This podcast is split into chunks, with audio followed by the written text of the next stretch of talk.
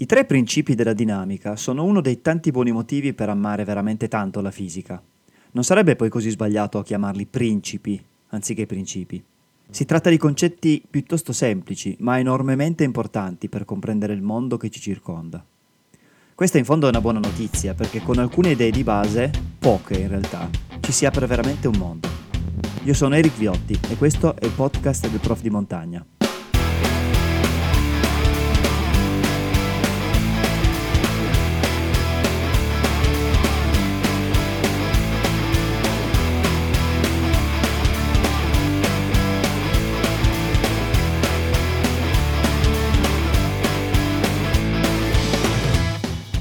Allora, innanzitutto chiedo scusa perché il mio microfono oggi sta facendo veramente le pizze, fa quello che vuole e non capisco da dove arrivino questi segnali alieni che ci sono ogni tanto.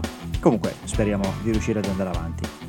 Per cominciare, conosciamo i tre protagonisti di questi principi, che sono tre grandezze fisiche che abbiamo già conosciuto in precedenza.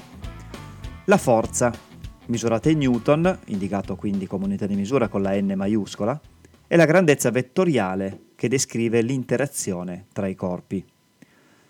La massa, misurata in chilogrammi, kg, è la quantità di materia di cui è composto un corpo. E infine l'accelerazione, misurata in metri al secondo quadrato, è la variazione della velocità nel tempo. Ora, non date per scontato questi protagonisti, perché se non vi è chiaro qualche concetto di uno di questi tre, difficilmente riuscirete a capire i principi della dinamica. Per cui sarebbe il caso di fare pausa e andare a ripescare qualcuna delle puntate precedenti se avete bisogno. Tutto a posto? E allora, perfetto, possiamo cominciare con i principi della dinamica. Le leggi fondamentali della natura che stiamo per incontrare non sono poi così nuove. In realtà le abbiamo imparate ancora prima di saper camminare. Anche adesso le conosciamo benissimo, solo che forse non sappiamo ancora definirle a parole o utilizzarle per fare bene i calcoli. Per esempio, immaginate di essere in piedi davanti a un secchio, che si trova appoggiato a terra qualche passo davanti a voi, 5-6 metri. Se provate a lanciare una pallina cercando di buttarla nel secchio, quindi fare canestro, provate a immaginare la differenza tra avere una pallina da tennis in mano oppure una da ping pong, oppure ancora una boccia di ferro. Beh, voi terreste per un attimo la palla in mano, la soppesereste, poi la lancereste cercando di fare canestro, ovviamente, però farete più forza per lanciare la palla più pesante, meno per quella più leggera. In più farete anche dei calcoli approssimativi sull'attrito dell'aria, visto che la pallina da ping pong molto leggera eh, subirà molto l'attrito dell'aria, ma questa è ancora un'altra storia. Concentriamoci sul fatto che automaticamente facciamo più forza per accelerare un oggetto con una massa più grande. Lo sappiamo tutti fin da bambini che è più difficile spingere qualcosa di pesante, no?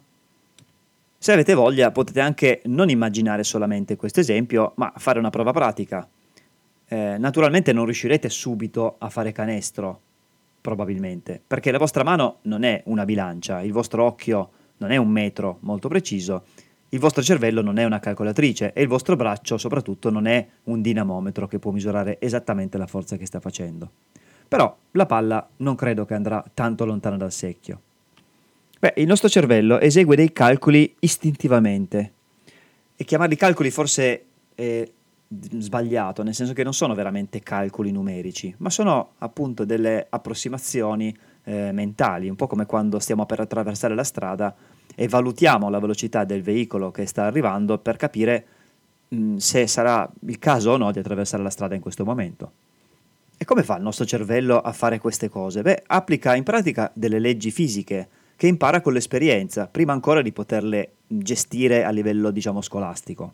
Pensate alla prima volta che avete visto una palla medica in palestra. Quando l'avete presa in mano, di sicuro vi è sembrata molto più pesante di quanto vi aspettavate, perché l'aspetto di una palla vi ha ingannato probabilmente. I muscoli delle braccia hanno fatto una forza insufficiente e la palla è scesa un po', se qualcuno vi ha passato la palla in mano vi aspettavate, che ne so, il peso di una palla da basket e di sicuro siete rimasti un po' sorpresi. Se non vi è caduta, le braccia si sono subito adattate al nuovo peso ed ecco che il cervello ha registrato l'esperienza. Mm, palla di cuoio con questa cucitura strana, probabilmente piena di sabbia, deve essere una palla medica. Beh, lo so, sto facendo un giro molto largo per arrivare a questi principi della dinamica, però ci tengo che capiate assolutamente che la fisica è una materia che non vi fa studiare cose strane o cose nuove o cose comunque sconosciute. Semplicemente vi dà gli strumenti per poter applicare cose che in realtà già sapete. Beh, ovviamente sto parlando di fisica classica, eh? non parliamo di fisica quantistica. Ok, arriviamo finalmente ai principi. Ve li racconto in modo che li capiate. Poi vi presento la loro forma più conosciuta. Quello che vi dirò adesso potrebbe sembrare banale, ma concentriamoci perché è veramente importante. Pensate di nuovo a lanciare questa palla pesante verso il secchio, dovete lanciarla in avanti. Ovviamente la massa fa in modo che voi abbiate bisogno di fare più forza per far partire questa palla da voi e farla andare in avanti. Questo significa semplicemente che l'accelerazione della palla è direttamente proporzionale alla forza che fate ed è inversamente proporzionale alla massa della palla. Possiamo anche scrivere la cosa che ci siamo appena detti, cioè A uguale F fratto m, cioè accelerazione uguale forza fratto massa. In questo modo, con questa frazione, ancora una volta, noi stiamo esprimendo matematicamente questa proporzionalità, perché ovviamente aumentando il numeratore, cioè la forza, si aumenta il risultato, cioè l'accelerazione, mentre aumentando il denominatore, cioè la massa, l'accelerazione diminuisce. Ecco perché sono inversamente proporzionali. Ovviamente questa formula può essere anche usata nelle sue forme inverse, che sono forza uguale massa per accelerazione, forse un pochino più famosa, e massa uguale forza fratto accelerazione. Ok, adesso osservate che cosa succede nella prima formula, accelerazione uguale forza fratto massa, se la forza vale 0. Beh, anche l'accelerazione si annulla, qualsiasi sia il valore della massa, perché ovviamente abbiamo una frazione col numeratore nullo, qualsiasi denominatore ci sia, il risultato sarà sempre 0. Quindi se l'accelerazione vale 0, dobbiamo anche ricordarci cos'è l'accelerazione, è la variazione di velocità. Quindi qualsiasi oggetto non può cambiare la sua velocità senza una forza. Oppure, visto in un altro modo, quando la forza è nulla, l'accelerazione vale 0 e la velocità non cambia. In realtà, almeno diciamo nella nostra vita normale, quotidiana sul nostro pianeta, c'è sempre almeno una forza, quella di gravità. Però dovunque si osserva un corpo fermo, significa che esiste una forza che annulla quella gravitazionale. Un libro rimane fermo sul tavolo perché la sua forza peso è annullata dalla forza vincolare del piano solido del tavolo. Quindi è importante ricordare una cosa, perché non ci sia accelerazione, non è necessario che non ci sia nessuna forza. Basta che si annulla la somma di tutte le forze agenti sul corpo, la cosiddetta forza risultante. E infine facciamo un altro esempio, un esperimento mentale o pratico, se volete. Provate a lanciare una palla da pallacanestro in orizzontale, un passaggio teso, con entrambe le braccia. La palla accelera perché prima era ferma contro di voi, poi va a una certa velocità, di conseguenza ha accelerato. Grazie alla vostra forza, ovviamente. Provate poi a fare la stessa forza, però appoggiando le mani contro un muro. Come se lanciaste la palla, ma in realtà state spingendo il muro. Adesso chi è che accelera? Siete voi che accelerate. Vi spingete all'indietro. Accelerete meno della palla perché probabilmente avete una massa maggiore di una palla alla pallacanestro. Eppure la forza era la stessa ed era fatta nello stesso modo. Perché allora prima siete voi ad accelerare qualcosa mentre adesso siete voi che venite accelerati? Beh, la differenza fra i due esperimenti sta nella massa della palla da pallacanestro e quella del pianeta Terra. Il muro è attaccato al pianeta Terra. Quindi in pratica spingendo contro il muro voi in realtà state cercando di fare un passaggio teso lanciando il pianeta Terra. Purtroppo però il pianeta Terra è un pochino più grande di voi e vince e vi spinge lui. Quindi in pratica in qualsiasi modo voi facciate la forza con le braccia, quando fate una forza su un oggetto, anche voi ricevete la stessa forza in direzione opposta. Se ci pensate, è come un elicottero che vola, rimane eh, diciamo sospeso in aria e per farlo deve spingere verso il basso dell'aria. In questo modo, spingendo verso il basso dell'aria con le sue pale, riceve una spinta uguale e contraria verso l'alto, che lo tiene in volo. Oh, molto bene. Allora, se voi adesso avete sentito questo discorso e avete immaginato o addirittura fatto le cose che vi ho chiesto, avete capito i tre principi della dinamica, prima ancora di leggerli da qualche parte. sono esattamente stati espressi in questi concetti di cui abbiamo parlato, però adesso li vediamo uno dopo l'altro come sono scritti ufficialmente.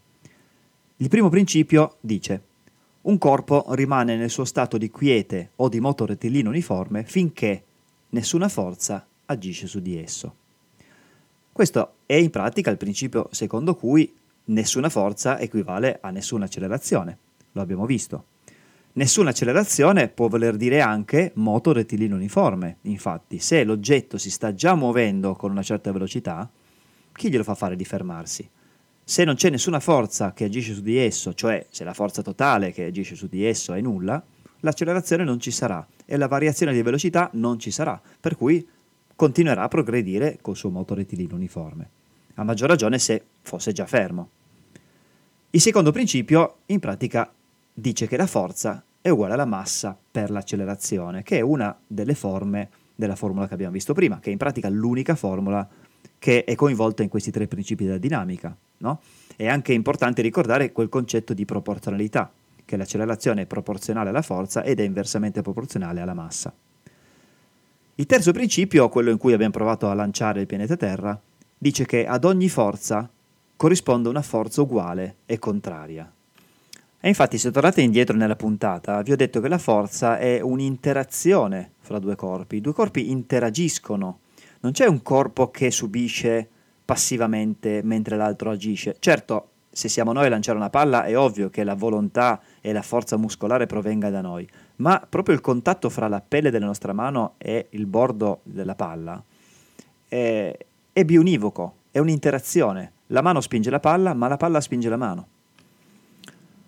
Ok, sono andato un pochino lungo e tra l'altro spero che il microfono si sia comportato abbastanza bene. Eh, per finire volevo solo dirvi che questi principi hanno anche dei nomi, eh, diciamo per gli amici. Il primo principio eh, si chiama anche principio di inerzia, perché eh, la cosiddetta inerzia è proprio quella cosa che fa in modo che le cose che si stanno muovendo continueranno a muoversi, come quando smettiamo di pedalare in bicicletta e continuiamo ad andare avanti finché ovviamente l'attrito non ci rallenta, l'attrito è una forza. Mentre il terzo principio, l'altro senza formula, quindi l'altro semplicemente concettuale, si chiama anche principio di azione e reazione, come se ci fosse proprio eh, un, una reazione appunto del corpo che noi stiamo spingendo contro di noi ed è una cosa assolutamente inevitabile. Ok, siamo arrivati al fondo. Eh, allora io vi chiedo ancora una cosa, visto che siamo andati lunghi, tanto vale andiamo un pochino più lunghi. Se siete su Spotify, avete perso un quarto d'ora per ascoltare questa puntata, vi è piaciuta, vi è servita, vi è stata utile per capire qualcosa che magari non vi era chiaro, fermatevi un secondo, mettete 5 stelle per favore, così magari qualcun altro ascolta la stessa puntata e ha lo stesso giovamento. L'idea di questo podcast è tratta da La fisica in tasca, un piccolo manuale di fisica che ho scritto qualche anno fa per i ragazzi di prima superiore. Se questa puntata vi è piaciuta, iscrivetevi al canale. Ah, se volete capire perché vi chiamo il prof di montagna, cercatemi su YouTube. Parliamo di fisica mentre vi porto in giro per i sentieri. Trovate tutti i link nelle note dell'episodio. Ciao!